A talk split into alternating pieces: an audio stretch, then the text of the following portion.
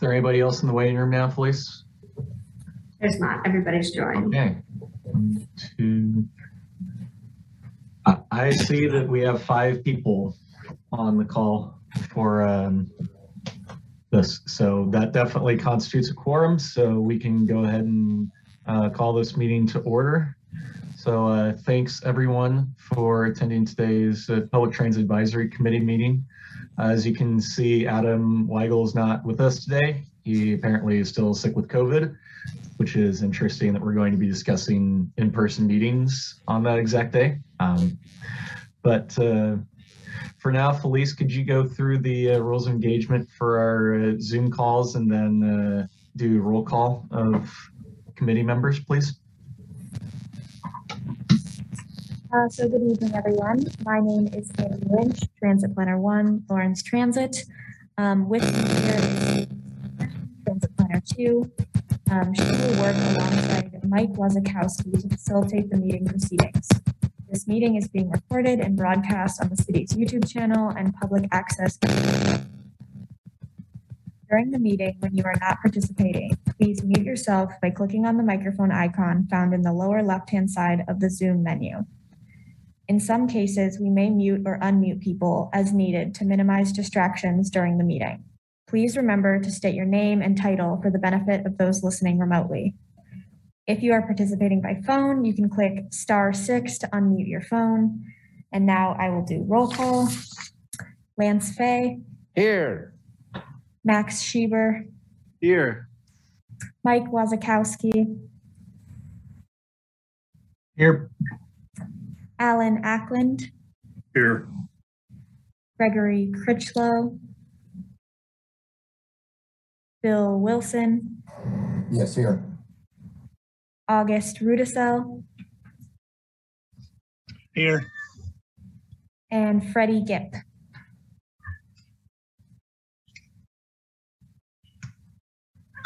Uh, that leaves us with six. I do see Gregory Critchlow signing on right now, though, so that would bring us up to seven. And that definitely constitutes a quorum. So thank you uh, for going through roll call with that. Um, at this time, uh, first item on our agenda is public comment. Uh, I do see the author of a letter to us or an email to us in attendance. Uh, Patricia, would you like to uh, say anything at this time?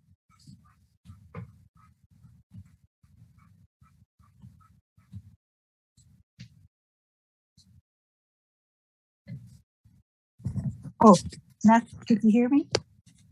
Yes, we Can can. Oh, thank you. Um, I'm sorry, I'm not good at Zoom. Uh, uh, I'm in a quandary. I tried to reach somebody this afternoon um, to find out because I looked on a certain site, uh, the project page, and it showed that the number nine, uh, number four bus was still running on 9th Street by that plan for January 23rd. And if, if that's if January 2023, if that's true, then a lot of what I said. I, don't know. Is that true? Felice would know. Hi, we can, this is Felice Laverne, uh, Transit Planner Two. We can address that on item number four. I think we're gonna go through the route redesign presentation with the consultant. That That's sound- correct. We are planning on this as a topic for today, Patricia. So if you have the time and are available to, uh, I would encourage you to stay online and we will copiously discuss the route redesign and can in particular take a look at uh, the routes that you mentioned. Thank you. I'll, I'll, I'll I, I've got, uh, I, I'm, I'm all, yours. I'm gonna, I, I'm gonna mute myself now. Thank you. Of course. Uh. I do see at least one other name that I don't recognize uh, other than Boris. Um, is there anyone else on the call here who uh, would like to provide public comment?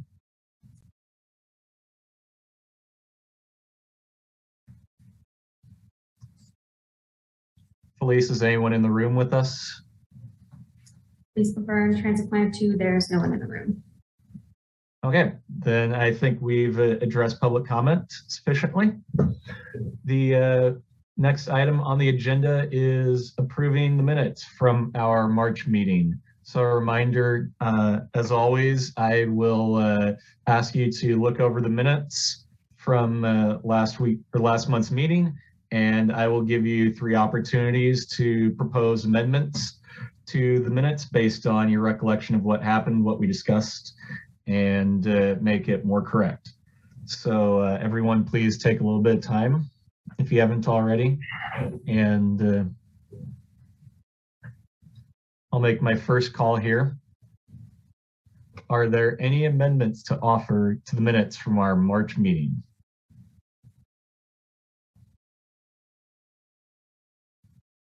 Second call. Does anyone have any amendments to offer to the minutes from our March meeting?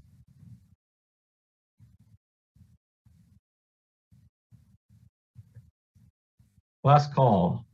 Any amendments to offer to the minutes from March's meeting?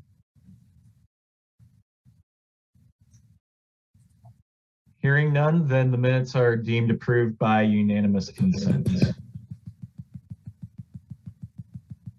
So first item on our agenda then is uh, preparing for in-person meetings. Uh, Felice, Andy, I believe you have a presentation for us of some kind or some sort of discussion to lead. Felice Laverne, Transit Planner Two. I just have an opener for you all. Um, we are prepared to return to in-person meetings. Virtual will always be an option. Um, it's up to you all to decide what our new normal looks like for this committee. Do you want to set expectations to be in person or virtual only or virtual as the exception? We can work with whatever that you would like to do, but we want it to be the same moving forward um, each month. So that's a little bit about our opener. So it's really up to you. We will work with whatever you would like to do, and we hope that it is consistent. Right. I'll just say I, I'm not a fan of necessarily saying we need to be consistent going forward because who knows if we're going to get another Omicron spike with 300 cases per 10,000 residents here. And, you know, if that happens, I don't want to be in person at that time. But I think it's good to try and set a consistent standard of assuming that something like that doesn't happen, what do we want to do? Lance Fay, Vice Chair PTAC, I would like to suggest that we postpone for one month um, any really further formal discussion of deciding this, just to see what happens and, and go from there. Well, we have a uh, motion uh, on the floor. Uh, If anyone wants to discuss that or provide a second to that, we can go ahead and entertain that this time. Uh, Any uh, PTAC members wish to chime in other than Lance?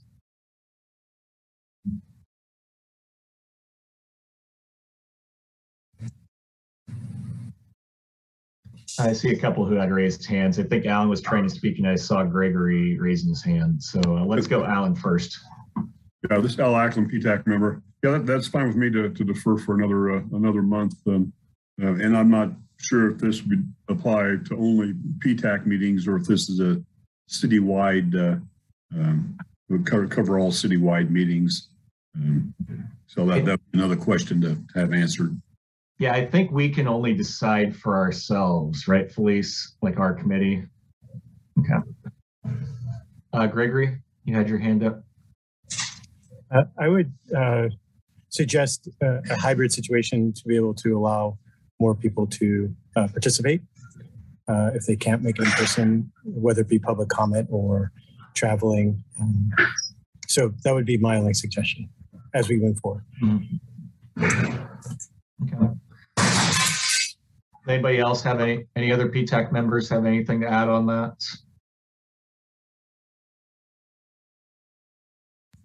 This is Al Ackland, the PTAC member again. Yeah, I wasn't suggesting that the, our policy would be applied citywide. It was just a question of whether or not there'd be a consistent policy within all city meetings. But, You know, you could see where that goes with, with the number of committees, all Mhm. different. Yeah, I think that the city commission rule right now is that their members are going to be meeting in person. There will still be an online option, but they're aiming for uh, everything intended to be in person other than people who want to dial in remotely. Um, that would be obviously an option, but um, honestly, at this time, it sounds like not too many people have a voice to- in the matter, so I'm inclined to accept Lance's suggestion and table this until uh, next month unless any objections from tech members? I have some more information. I have some more information for you if you'd like it. Yes, Uh, please. Jessica Mortinger, your Transportation Planning Manager. So um, across the organization, um, uh, like you mentioned, the City Commission is moving to hybrid meetings. The expectation that the city would like us to set is to just be consistent in the sense, not if COVID changes things, because I think we want to be flexible in that regard, but to be consistent with the public and the expectation about if you do transition to hybrid, how many of the members of the, the voting members of the body are expected to be in person versus online?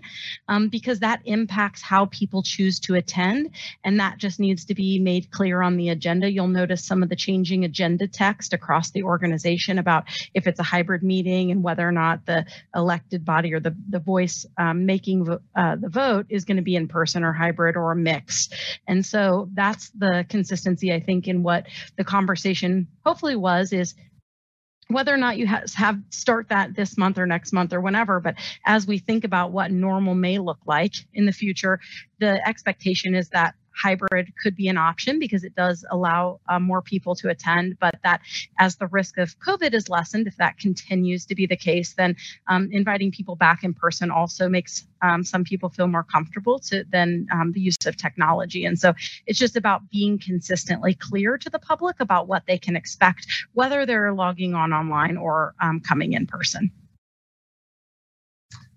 Thank you, Jessica. Uh,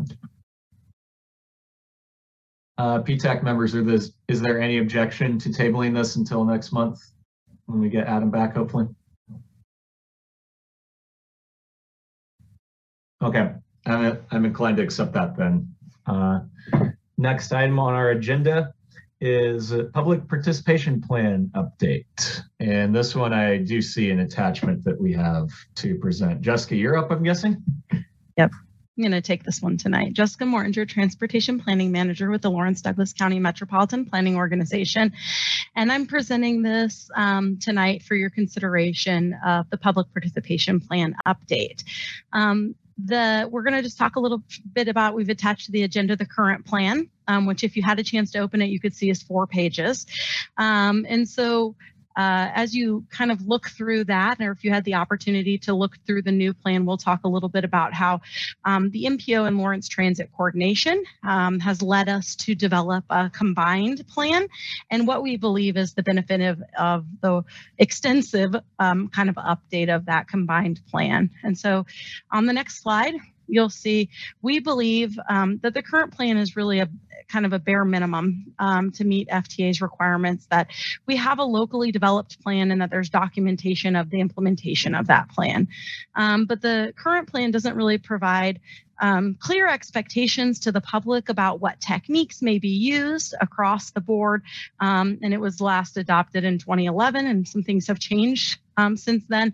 Not only just the community's expectation about engagement, um, not only COVID, um, but just some of the tools that we can use and how we have changed the tone of engagement um, in an attempt to be more inclusive to the vulnerable voices in our community and make sure people are represented. So in the next slide, you'll see that um, you may be familiar with some of the MPO and Lawrence Transit coordination. And when we've coordinated through those processes, the MPO has always had a more extensive public participation plan that details a lot of the different strategies that are used um, for public engagement to set clearer expectations when different elements will be used. And so in our effort to update our plan, um, we uh, coordinated with Lawrence Transit staff um, to work together to include the content we think for um, transit planning as well as just transportation planning. And I think from the public's perspective, that keeps expectations um, and strategies really consistent across the board um, and sends con- consistent messages about how we're going to do engagement in this community around transit and transportation planning. So we believe there's a lot of public benefit um, to that consistency through the expectations and delivery of that engagement. If you go to the next slide, The, the new plan also aligns um, the framework we have about public uh, participation to the International Association of Public Participation. That's IAP2. Um, and there has been renewed efforts from the city to certify staff in IAP2 uh, certification around engagement. And we believe that that allows us to do a process that includes a lot more reflection on stakeholders who need to be engaged, vulnerable voices, um, documentation through the process of public engagement in a transparent way, and a process for back end evaluation of how we're doing. We recognize that public engagement is continually evolving and we need to evolve with it, um, whether that be our strategies um, or techniques um, or even just the work we're doing as we learn what the public, how they want to work with us, and what they expect in terms of being engaged in these processes. So we believe the new plan sets the framework um, for that engagement and lays out more clearly different processes that the MPO, as for transportation planning or um, for transit, are going to engage within the public across public engagement. Um, and so we're looking for your consideration and approval today of the public participation plan. And Felicia, I would be happy to answer any questions you may have um, about what you saw on your attached on your agenda. Thank you, Jessica. Um, I'll open the floor to my fellow PTAC members at this time. Does anyone have any uh, comments, questions, or concerns for Jessica about the plan that was published with our agenda?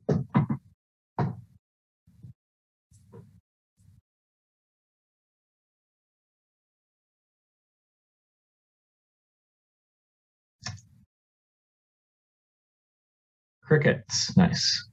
Uh, any members of the public out there want to comment? Still none in the audience. I'm guessing Patricia, you don't need to comment, um, but if you want to, you have an opportunity.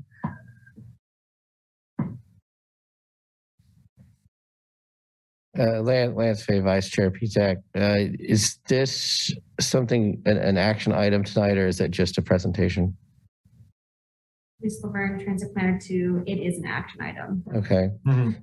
So, uh, having said that, um, I think it's great that there is actually a public participation platform. And if there are no other comments, then I would so move to accept it as such. We have a motion to accept the plan. Uh, do any PTAC members want to provide a second? I'll second. Thank you, Max. Uh, Felice, Andy, go ahead and go through a roll call and tally up the votes, please. All right, um, Lance Fay, Okay. Max Sheber, Hey. Mike Wazakowski, Yay. Alan Ackland, Aye. Gregory Critchlow, Yes. Bill Wilson, Yes. August Rudisell, Aye. Freddie Gipp. Seems unanimous. Ayes have it. Thank you very much for uh, that presentation, Jessica. Um, I hope that the uh, new plan provides us good benefits going forward, interacting with the public. The uh, last major item under uh, regular agenda items is a uh, is a route redesign final proposed route changes that uh, our Foursquare ITP is going to present. So uh, I believe there's a set of slides that we need to look at or a Google Earth presentation, Boris. Yeah, I'll be sharing my screen. So let me try to do that.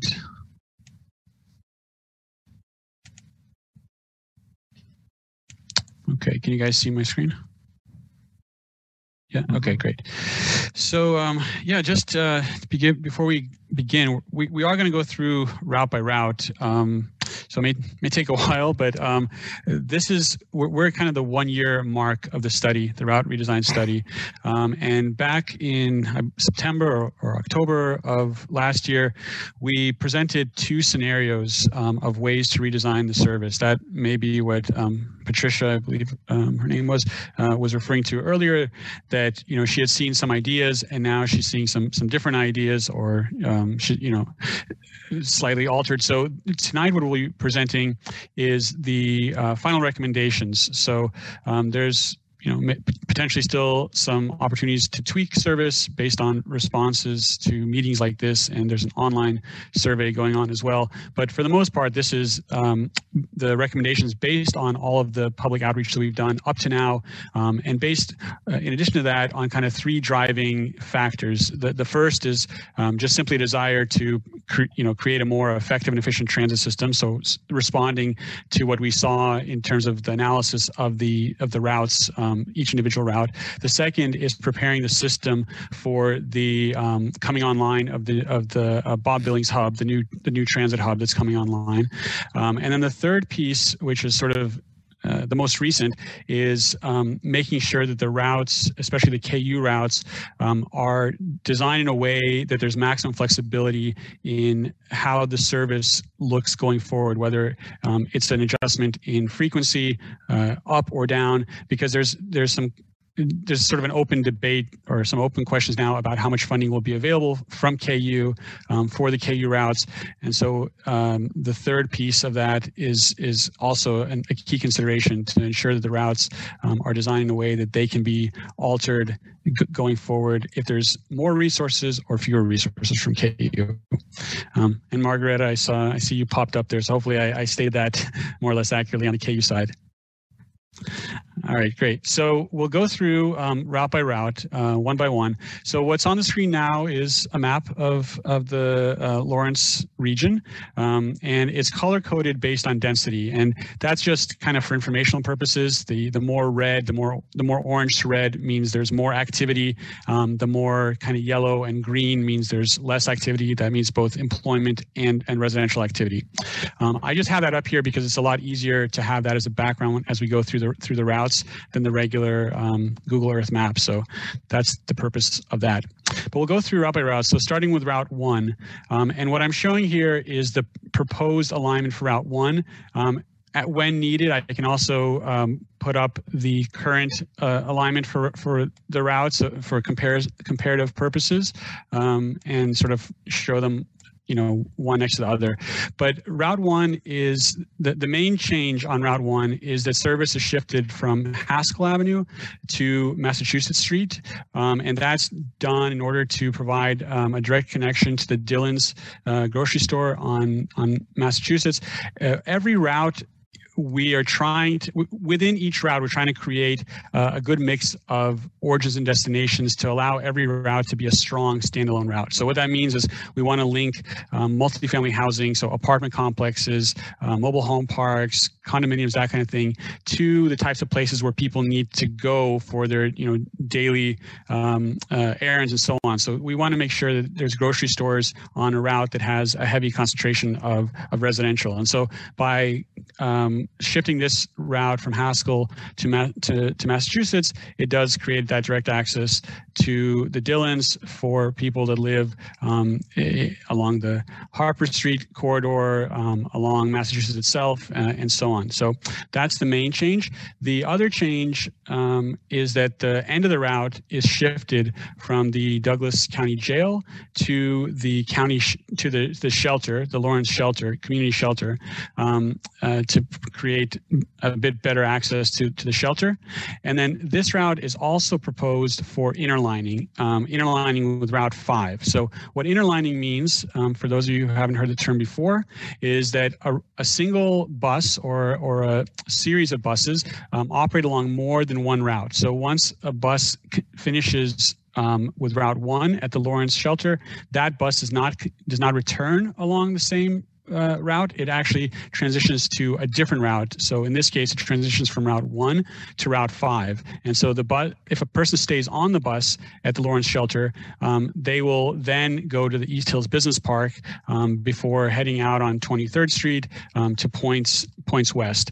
Um, and that's not to say that Route 1 will not have bidirectional service because it will. Buses will be traveling um, in both directions along the same alignment. But buses will come on Route 1 and then go out on Route 5. But then buses coming in on Route 5 will go out on Route 1. So in effect, both routes have bidirectional service. Um, so feel free to, if anyone has a question at any point, feel free to um, to speak up.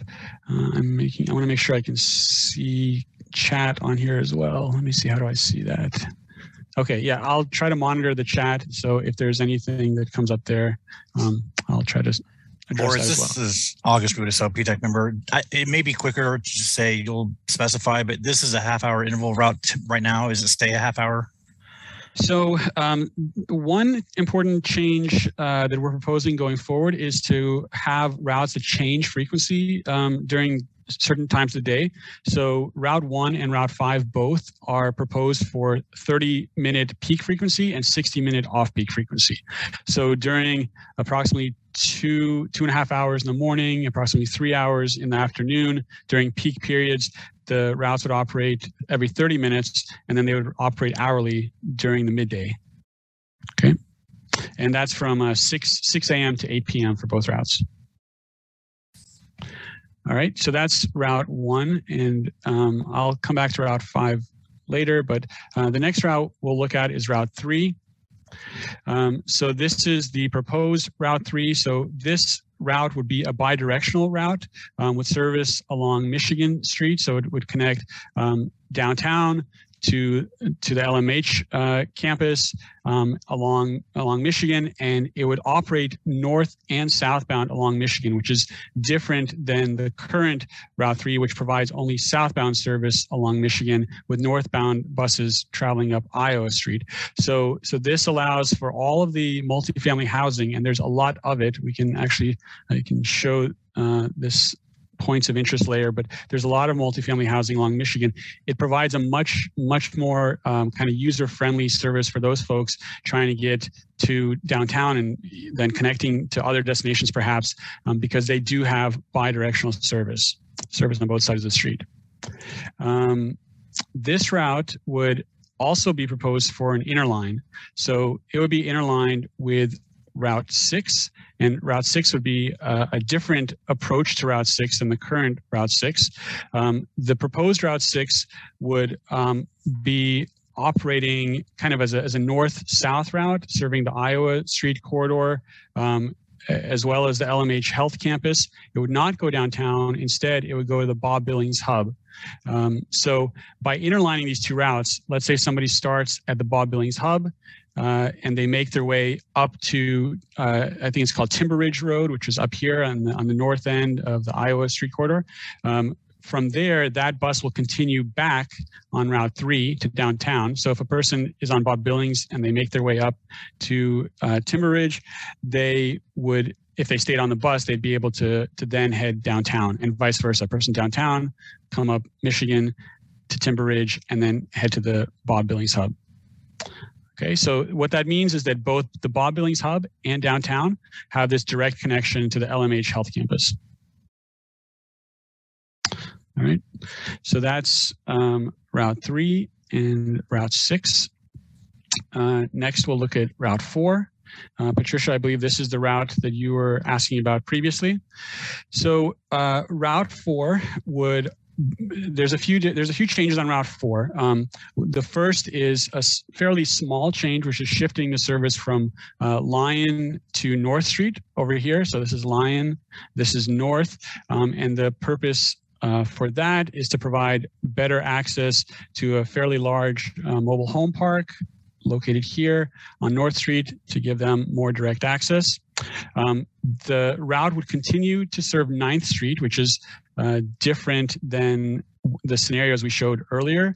But then after it gets to um, the the co-op approximately, it would it would then head up to the Sixth Street corridor, and um, the point the, the idea here is North Lawrence has traditionally been a bit of a, a food desert. Um, you know, it does didn't have uh, great access to a lot of grocery stores and and so on. So by uh, extending this route along the Sixth Street corridor um, all the way through to the LMH West campus, um, it allows for direct service to Walmart and several other grocery stores along the Sixth Street corridor.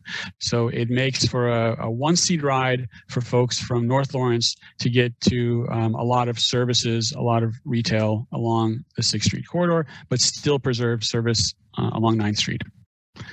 So um, Patricia, d- does that answer your question?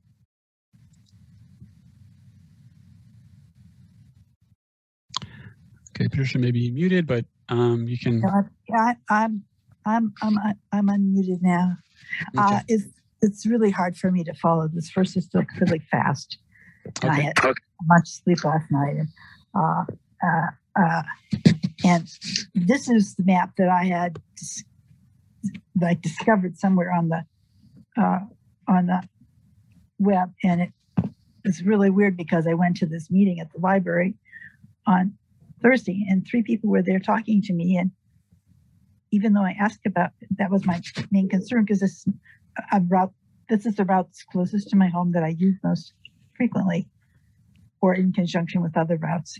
And and uh, sort of like my written comments which i'm not clear if people have actually received them and looked at them or if i apologize for not knowing that this route was still there. This is good news for me because i shop at the merc and i go to the library and i go to other places downtown um, but i'm not clear on the interlining as far as it relates to north lawrence Okay, so so in this case, um, there's this isn't this route is is um, interlining is not a big part of of this route in particular. Let me show you to make it a little bit clearer. Hopefully, this is the current Route Four that's on the screen right now, right? So the current Route Four travels from North Lawrence through downtown and then ends um, uh, at the Merc, um, pretty much at the at the Merc Co-op, right? So the proposed Route Four keeps this alignment, the the part from North Lawrence down to the Merc, it keeps it almost unchanged. There's one one small change, um, and that is shifting service from uh, Lyon Street to North Street in North Lawrence, right? yeah yeah Okay. Yeah. So that's one small change. But the more significant change um, is that the route would continue past the Merc, right? It would continue past uh, here. It would continue along the Sixth Street corridor, all the way through past the Walmart, past Lawrence Free State High School. Um, so if you're going to the high school or if you're going to the Walmart, you would be able to have a one-seat ride from North Lawrence. You stay on the bus, uh, past the co-op, and you can make your way all the way to the Walmart. And then this route continues uh, through to Rock Chalk Park, and ultimately it'll end at the LMH West campus. Does does that help? It helps me a lot. Thank you. I don't live in North Lawrence, but I, I understand they have a grocery problem. And I am a member, I'm a member of the Merc, so we don't mind the customers coming. And, Great. and but I, I'm I, I'm I'm just I, I what I'm I'm just stunned that I could have gone to this meeting on Thursday and talked to three separate people and that nobody told me that Hmm. you Uh, know Hey, uh, I have a question for Patricia Lance Fay, Vice Chair, PTAC. Are, do you live in the area kind of behind or to the west of the Merc? Like, so I'm looking at something on this route, but there's an area that the current Route 4 serves where it turns right south on Iowa, and there is a sheltered stop that is right in front of the Merc and the whole shopping Right. center. right The proposed change for this route does not go to that stop. and where would you have me stop? So, um, if you, uh, what I'm concerned is, and I'm, I'm trying to see if I understand where your concerns are about accessibility, because if you live in that area kind of behind the Merc where the four went, no that would affect you. But I'm more concerned about going from Ninth and Iowa southward to Harvard or wherever they turned. I, unless I didn't see this right, it doesn't look like that serves that stop anymore. That would force people to cross Iowa Street and Uh-huh. or Ninth Street to get to the Merc, and that's problematic. So Yeah. Yeah. I don't know. I appreciate First, I want to tell you that if, if is it, would you like me to respond to that? please. Oh, okay. Um, I don't live over that area. I actually live on Mississippi Street in the 1000 block. I, I, I can see out my window the Memorial Stadium. So I'm almost in KU's territory, but not quite. So what I do is I walk down Mississippi Street to catch the, nine, the Okay. four, ninth street. And then what I'm used to doing, which will change for me, is I downtown, I catch the 10 to come home, which is great because I don't have to walk up the hill and it's much closer to where I live.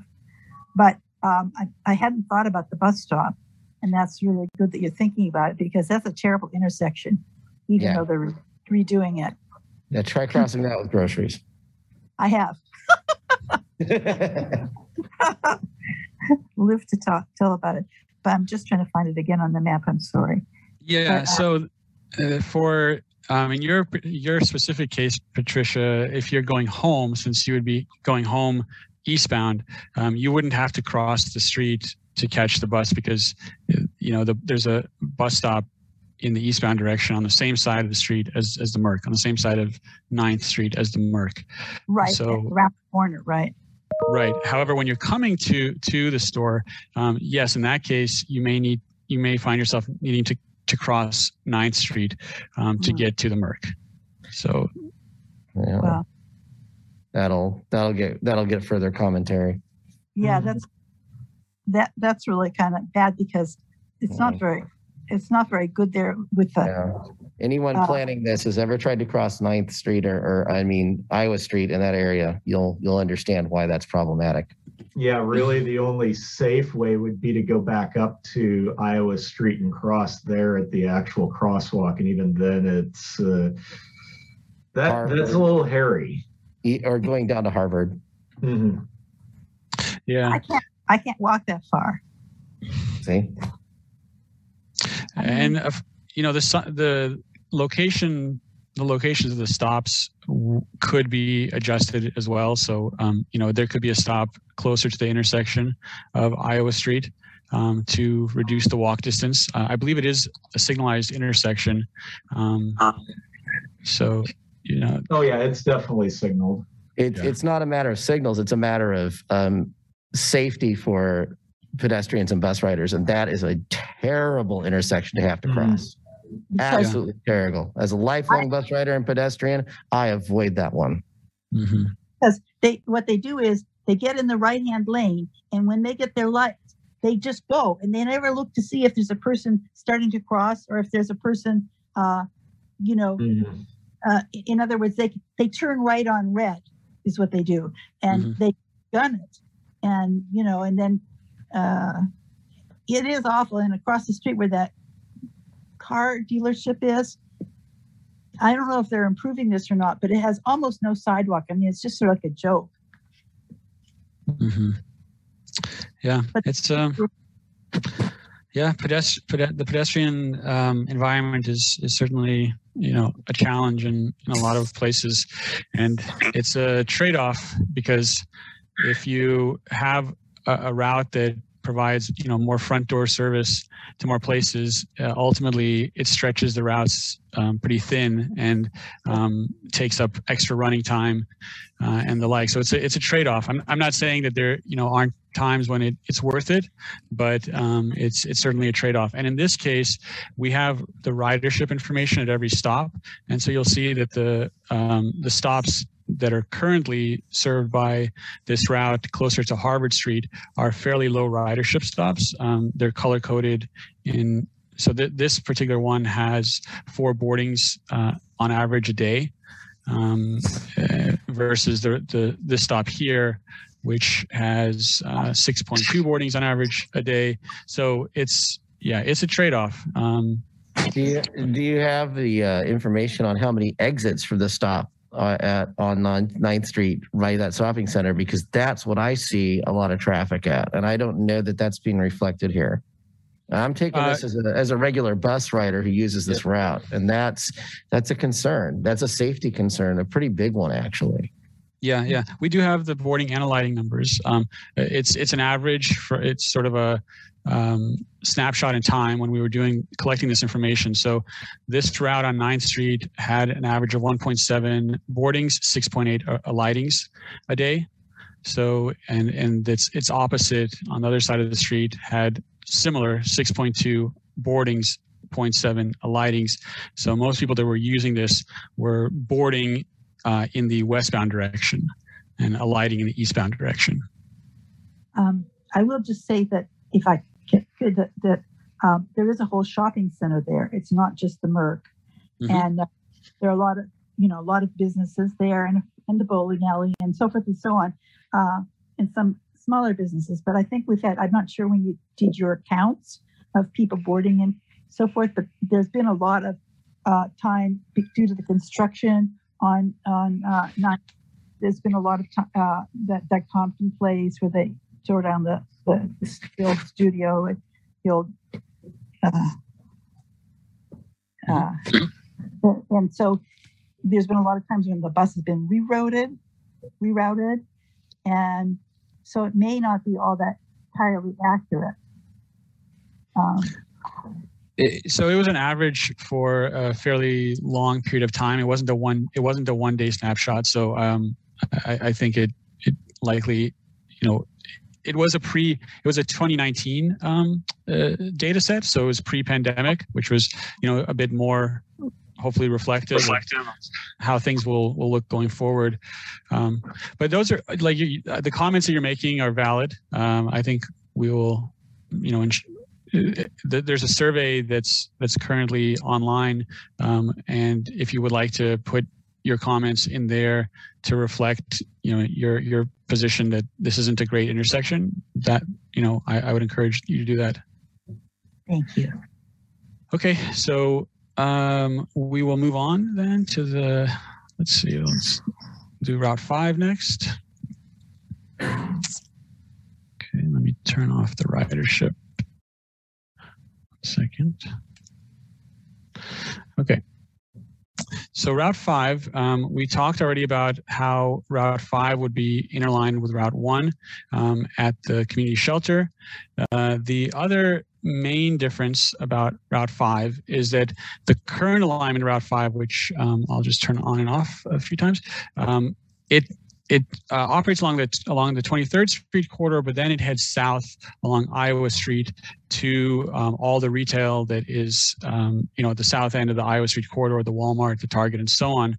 Um, the proposed alignment of this route would instead uh, from 23rd Street take it into the Bob Billings hub. So um, from 23rd Street, the route would dip down to 24th Street to pick up. There's uh, you know a high concentration of multifamily housing along 24th Street. Um, it would cross Iowa Street.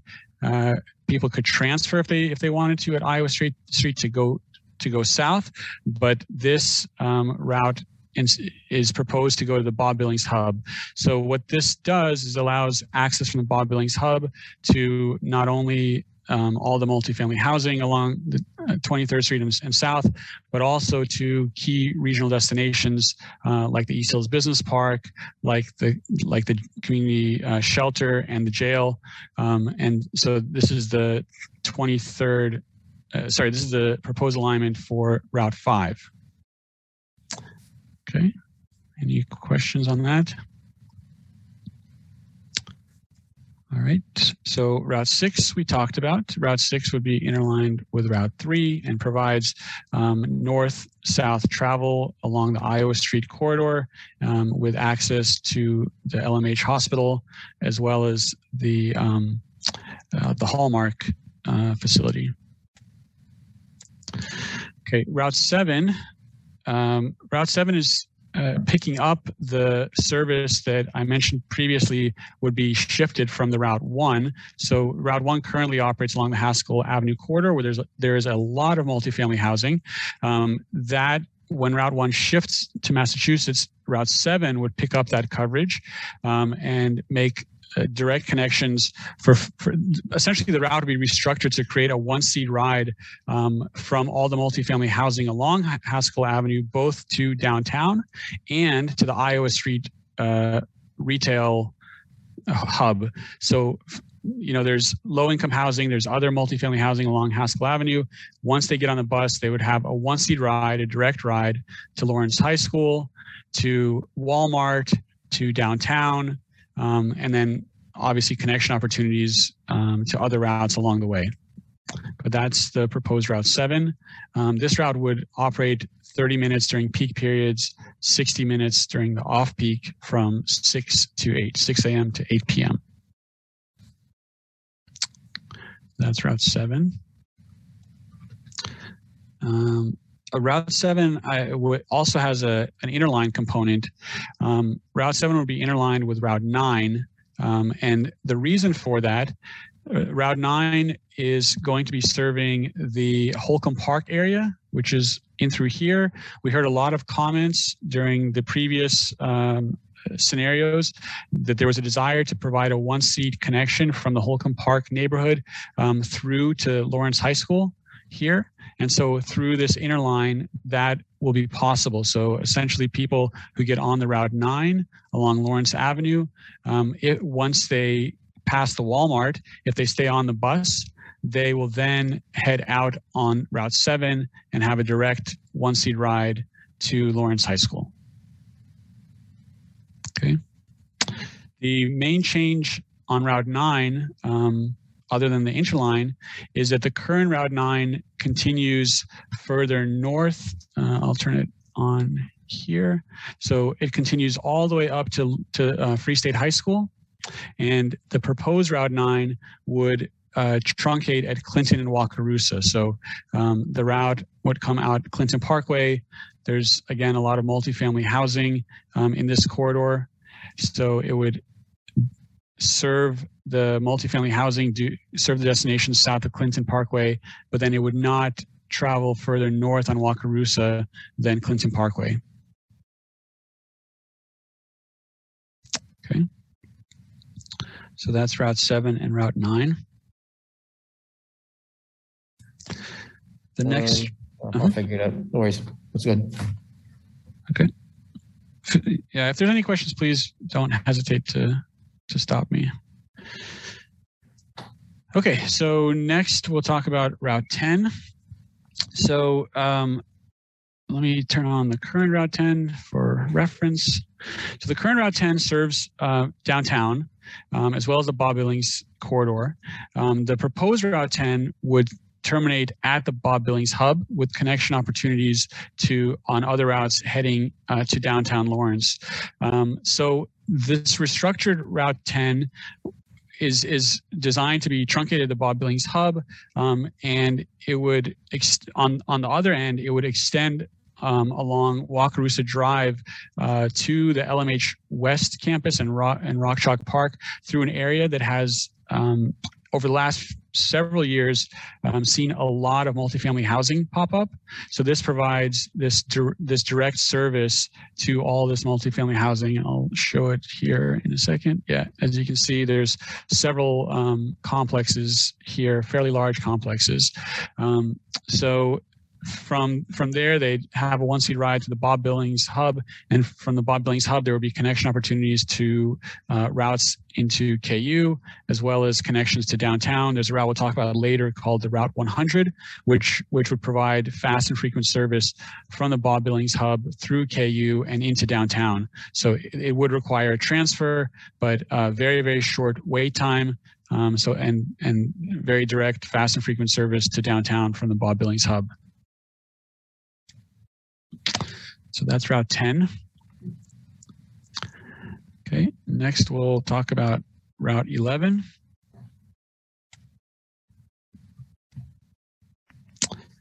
Okay, so um, again, just quickly for reference, Route 11 is another route that currently does serve downtown, um, but would would would be proposed to um, instead serve the Bob Billings hub.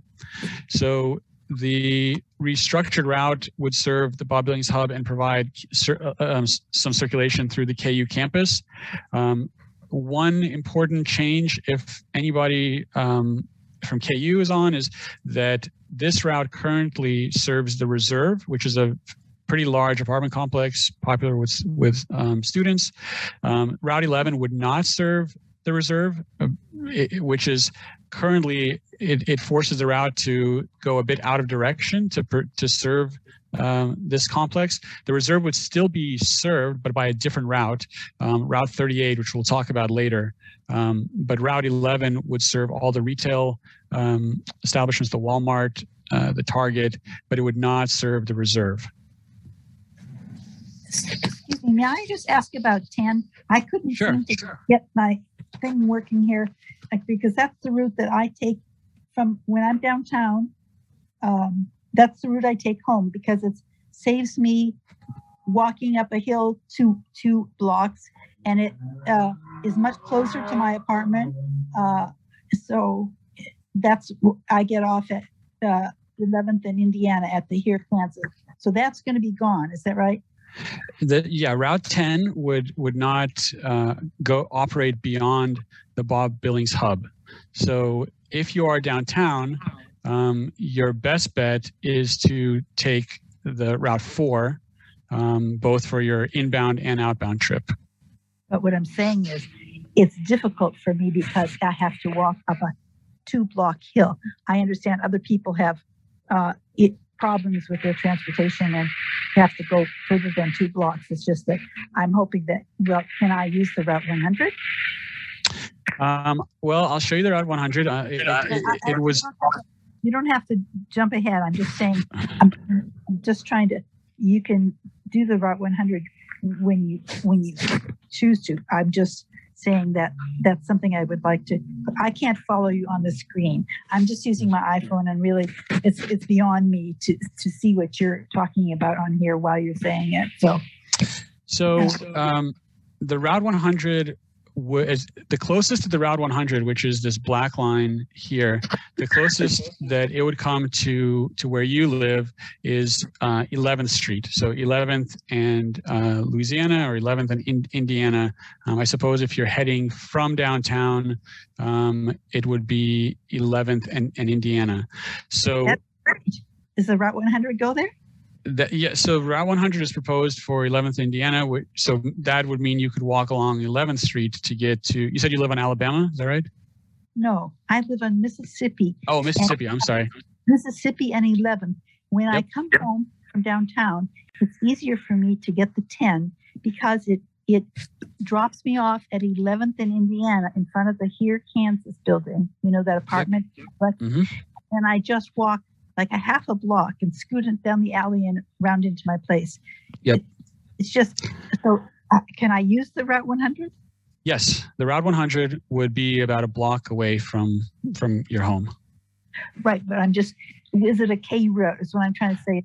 Will there be st- other stops that are accessible to to non KU people? Yeah, the Route 100 is, is not a KU route. It's a general purpose route. Um, so yes, you could use the Route 100.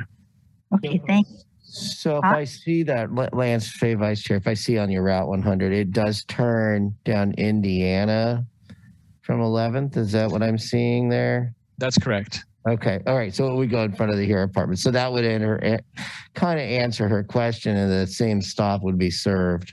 Correct. Right there. Okay. So far, yep. so good. Thank yep. you. Yeah. Now is, is uh, Route 100 is that uh is that a 30 minute route? Is that what that's going to be doing or? Actually, Route 100 is a 20 minute service for most of the day. The, the the whole idea of the Route 100 is to create this like I said earlier, this fat, this fast and frequent service between mm-hmm. these two key hubs, downtown and Bob Billings. So it's sort of the bridge between them, and then also it would travel through Jayhawk Boulevard. So it's you know connecting all the absolute key crown jewels of your of your community in a way. Um, yeah. So, as it turns out, those are the areas where we have our highest ridership for the most exactly. part. Yeah, okay. So 20 minutes through peak time and 40 or slower. 40 at the very end of the day for, um, I think, uh, just a, cut. so this route would also run later than others. So it would run from 6 a.m. to uh, ju- a little bit after 10. At least that's the that's the current plan. So the last, uh, I believe, three trips or so would be every 40 minutes, but the rest of the day it's um, every 20 minutes.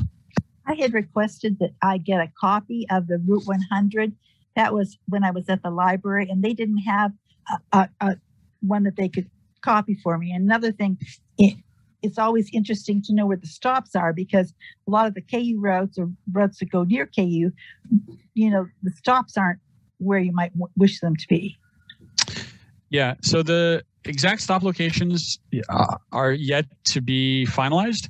So oh. mo- for the most part, where possible, the stops would be reused from you know if there's a current stop in the ground, um, that stop would would be reused.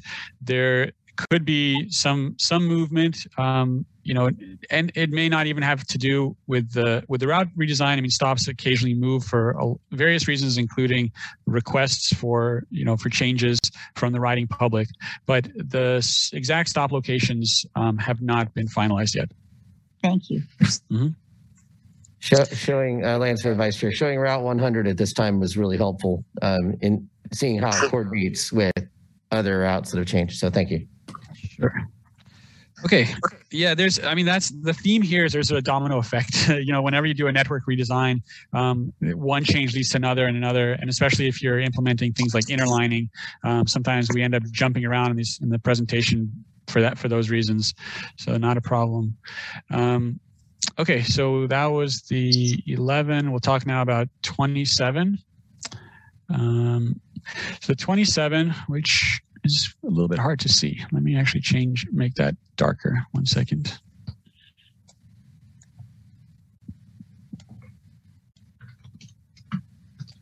Go with a good magenta. Yeah, looking for something there. Hopefully that'll show up a bit better. Okay. So the 27 is intended to be kind of this um, university connector. So it would connect um, all these educational institutions, including the Peaslee Center at its southern southern end, um, through uh, Haskell Indian Nations University, um, Lawrence High School, the, and then the University of Kansas, and then it would end at the Bob Billings Hub. So anybody that you know is, for example, makes their way to the Bob Billings Hub would have access, one seat ride access to all of these academic institutions. Um, so this route would be a 30-60 route, meaning 30 minute peak period service, 60 minute off peak. It would be a year-round route, and it would operate from 6 6 a.m. to 8 p.m. One other important thing about this route is that actually it would be interlined with Route 10, which we talked about earlier.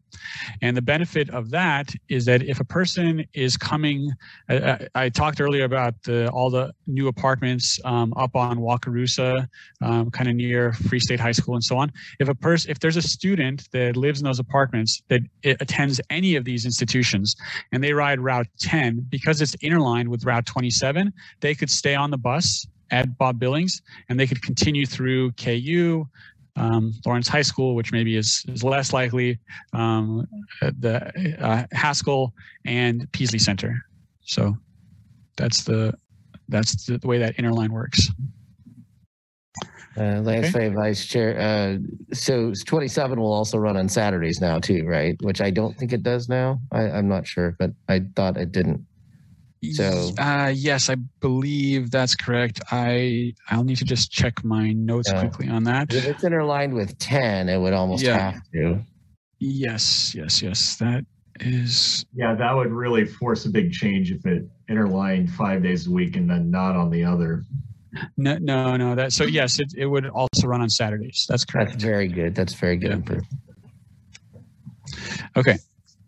Um, next route we'll talk about is 29. Okay.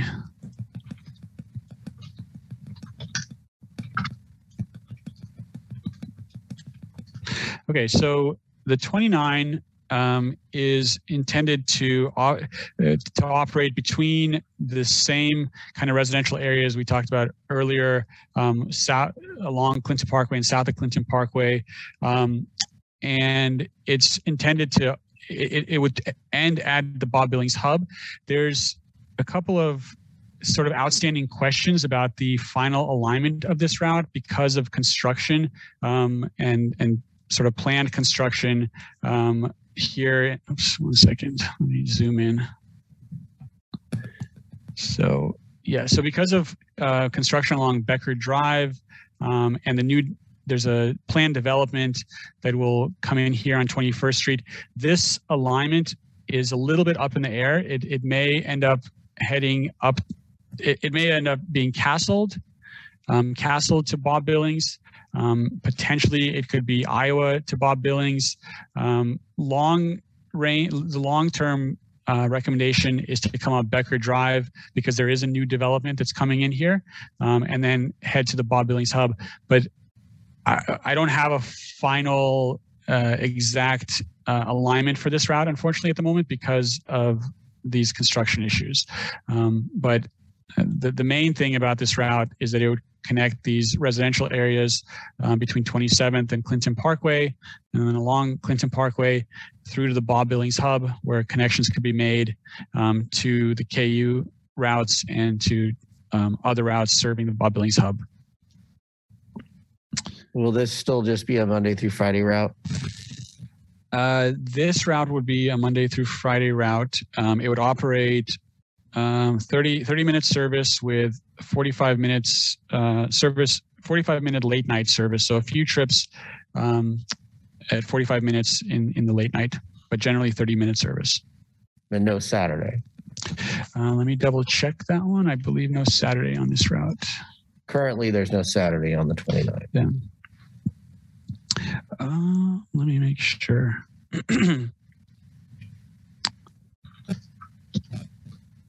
so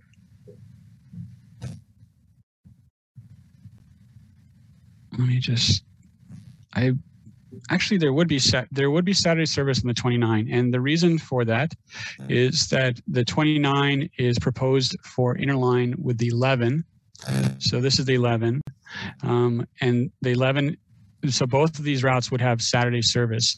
Um, the 11, as I mentioned, provides service from the Bob Billings hub down to the retail, the Iowa Street retail area, and then it serves multifamily housing along 24th Street.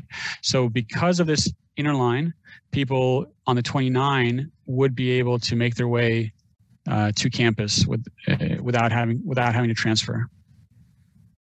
All right. So Lance Vice Chair. Uh, so the interlining on that one, I have a question. Um, the way the 11 has run for the past few years is that um, it um, oftentimes requires a third bus to stay on schedule with its current route. Like it, it's been a, you know, it, it, it doesn't just, it, it, the idea of the two buses circulating hasn't worked for the 11. They've had to add a third one periodically Mhm. uh, during peak periods.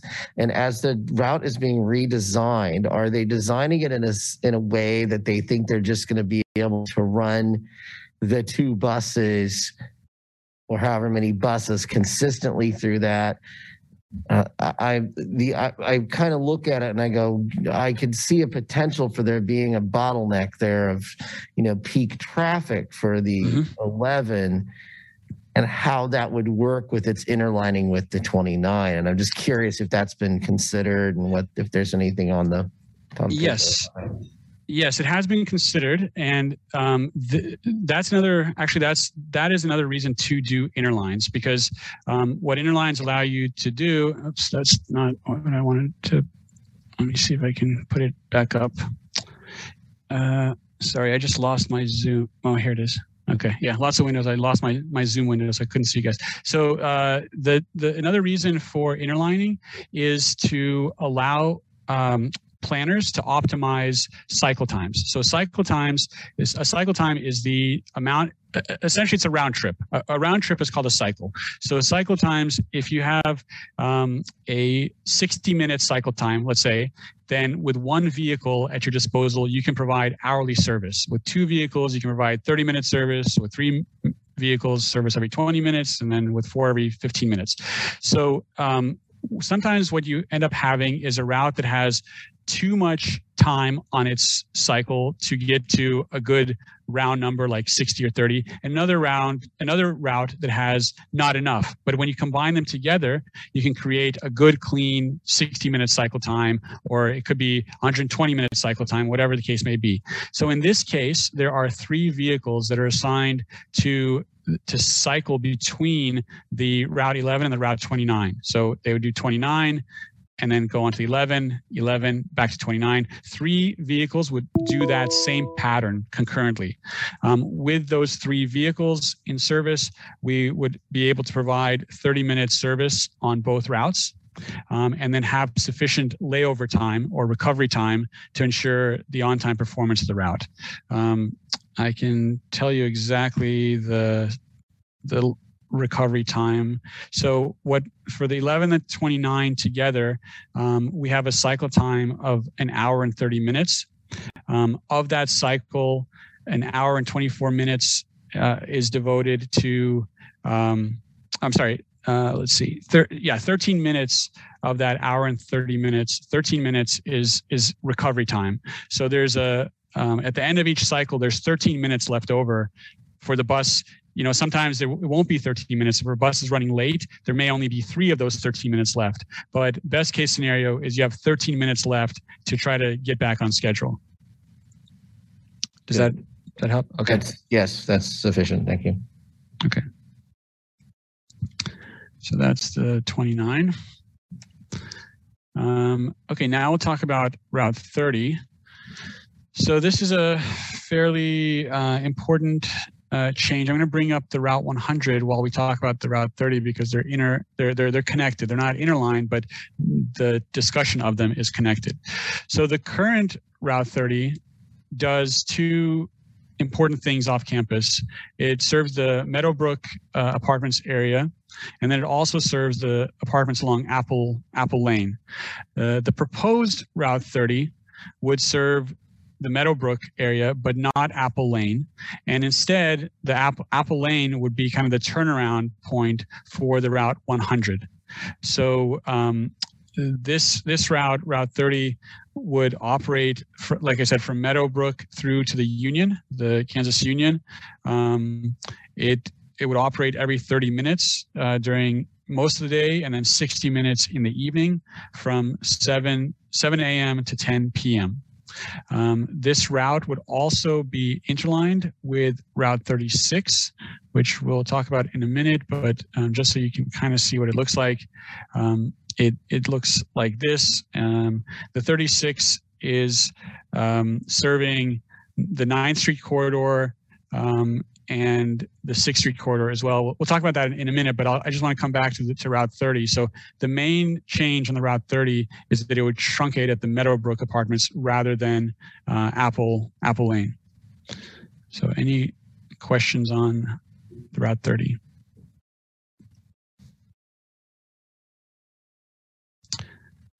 Okay. Um, so if not, then we'll talk about the 36. And the there's two changes on the 36 um, that are kind of important. Probably the most important is this interline because the reason to interline the 30 and the 36 is in order to create a cycle time that um, it, it, allows for flexibility. So, so it's, I believe, a 60 minute cycle time between the two routes.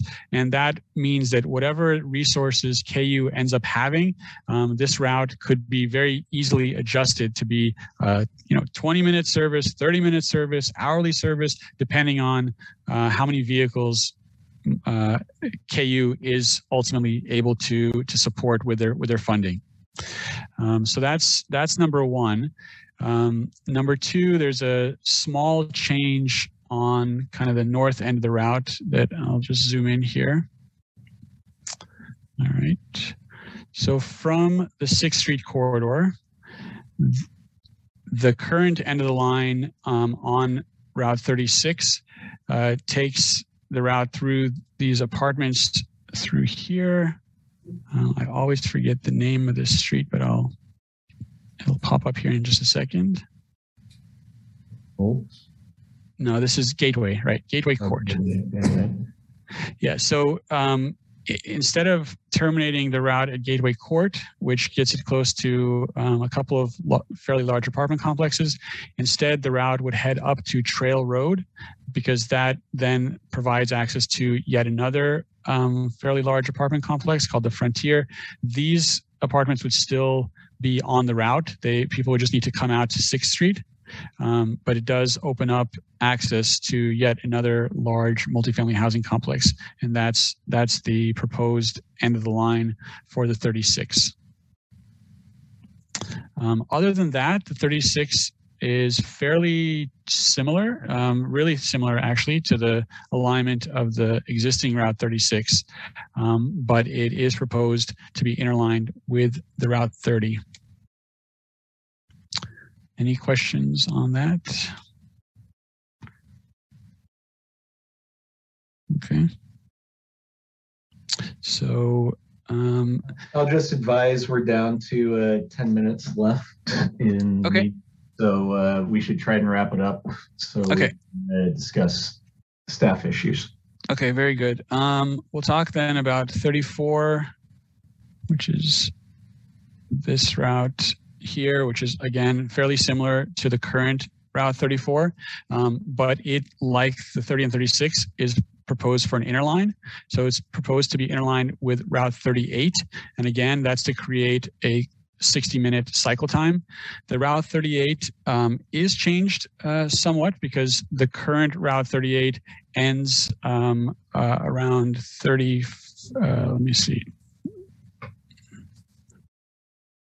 uh, south, 20, sorry, 25th Street. Yeah, it, it ends at 25th Street, but the proposed uh, Route 38 would head further south all the way to the reserve. As you may remember, the reserve is currently served by Route 11. So this um, this proposal is taking the reserve off of the 11 and putting it onto the 38. The reserve is very um, popular with students, so it's this this would get them a uh, you know a KU focused route uh, that goes directly into campus um, from the reserve. Also good. So that's the 34 and the 38. Uh, next, we have the, no, we talked about the 36. We have the 42. Okay. So the 42, um, and let me maybe bring up this. Yeah. So the 42 is a, a route that kind of combines um, the current 41 and 42 alignment um, into a single route. So that's the current 41, that's the current 42. Um, they're a little bit difficult to see, but uh, basically you would have service from what's currently the park and rides, the park and ride lots um, through up through the Daisy Hill area, uh, Irving Hill area, um, through the um, the rec center, and then the route would ultimately do this end of the line loop along Sunny Sunnyside Avenue up to uh, Jayhawk Boulevard, um, serve the engineering buildings, and then head back to the rec center. So this would provide this would be a bi-directional route for the most part, except for this end of the line loop. So if you are on campus, if you're at Jayhawk Boulevard and you're trying to get to the rec center, you'd be able to get to the rec center or from the rec center back to Jayhawk Boulevard. So you have bi-directional service on this on this route. So that's the 42. The 43 route is um, unchanged. So it provides this connection from the Irving Hill, from all the um, uh, dorms in that area um, through to the Union area, as well as up to GSP here. So that's uh, unchanged. Route 100 we already talked about. Just real quick on 42 and 43, are the the frequency of those routes pretty similar a- a- as far as to what they are now? Like, are they fairly similar still? I guess that's the only question. So the 42. Mhm. I Go was ahead. just going to weigh in on that. This is Margareta DeFries from KU. Um, this is actually also something that will be impacted by our budget constraints and discussed in the Transit Commission later this week. Okay. Fair Yeah. enough. They're planned for fairly frequent service, but again, we, you know, KU has this ongoing discussion, so we'll see. Yeah, we're- they- We're looking at going from seven or to 10 minutes on 43 and Route 42 staying around 10 to 12. Okay. Fair enough. Thank you.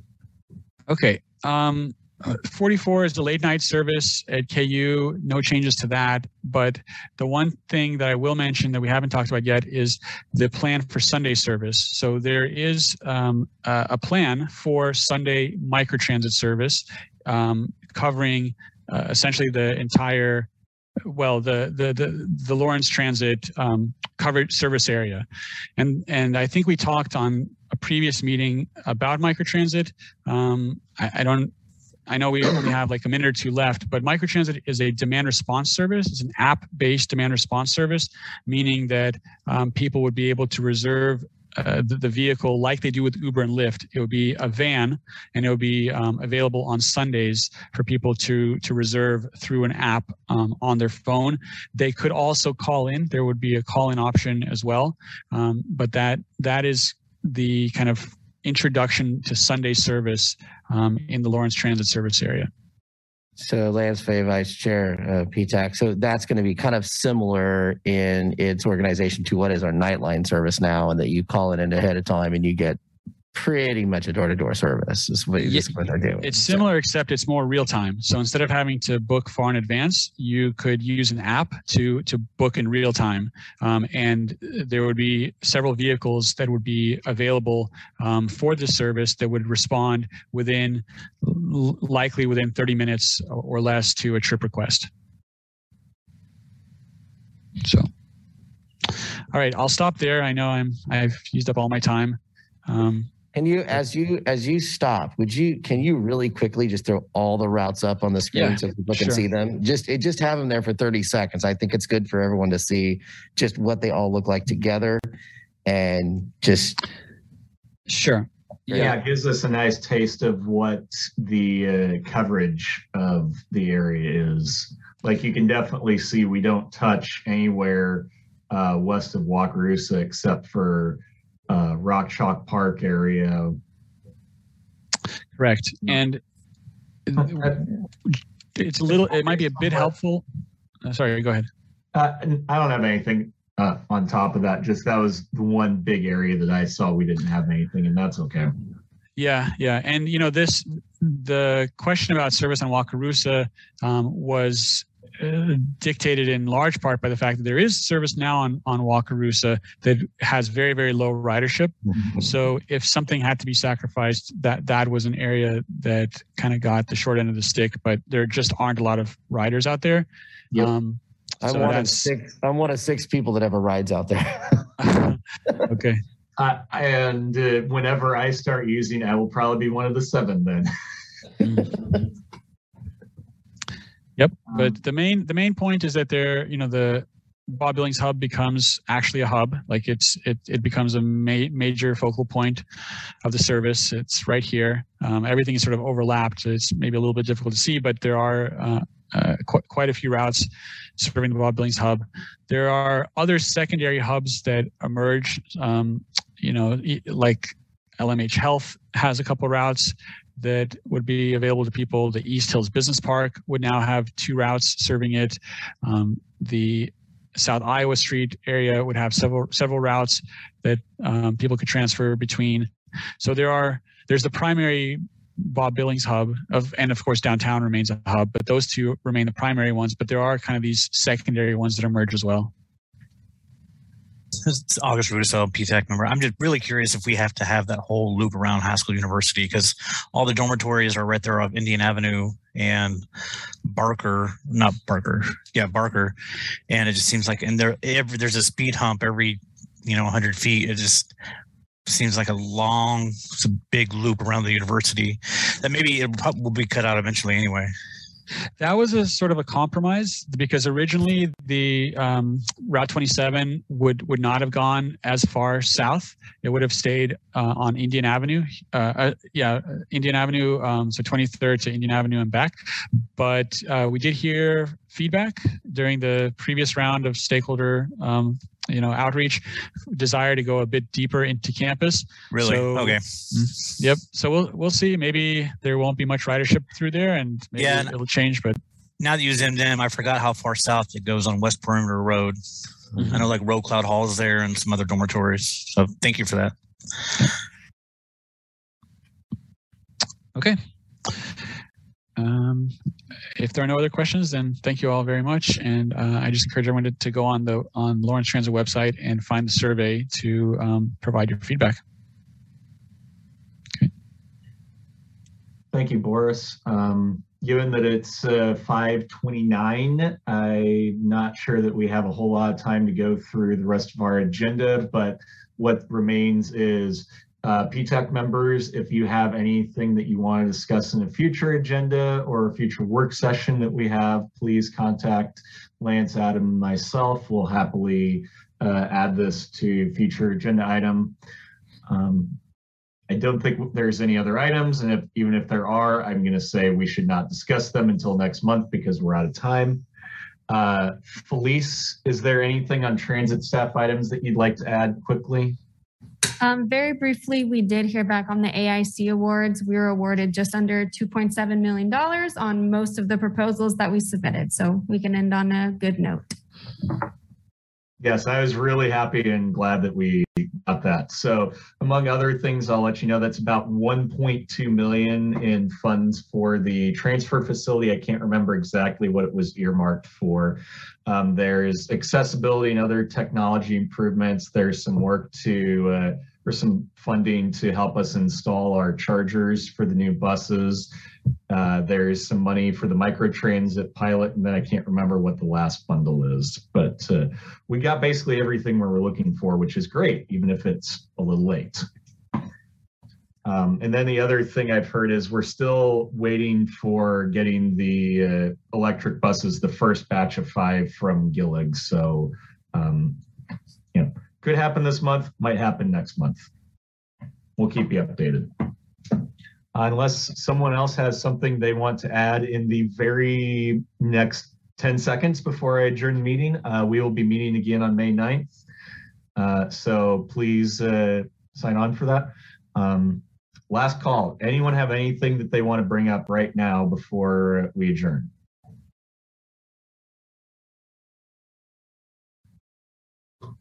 Okay. Have a good night, everyone. Thank you. Bye, guys. Thank you.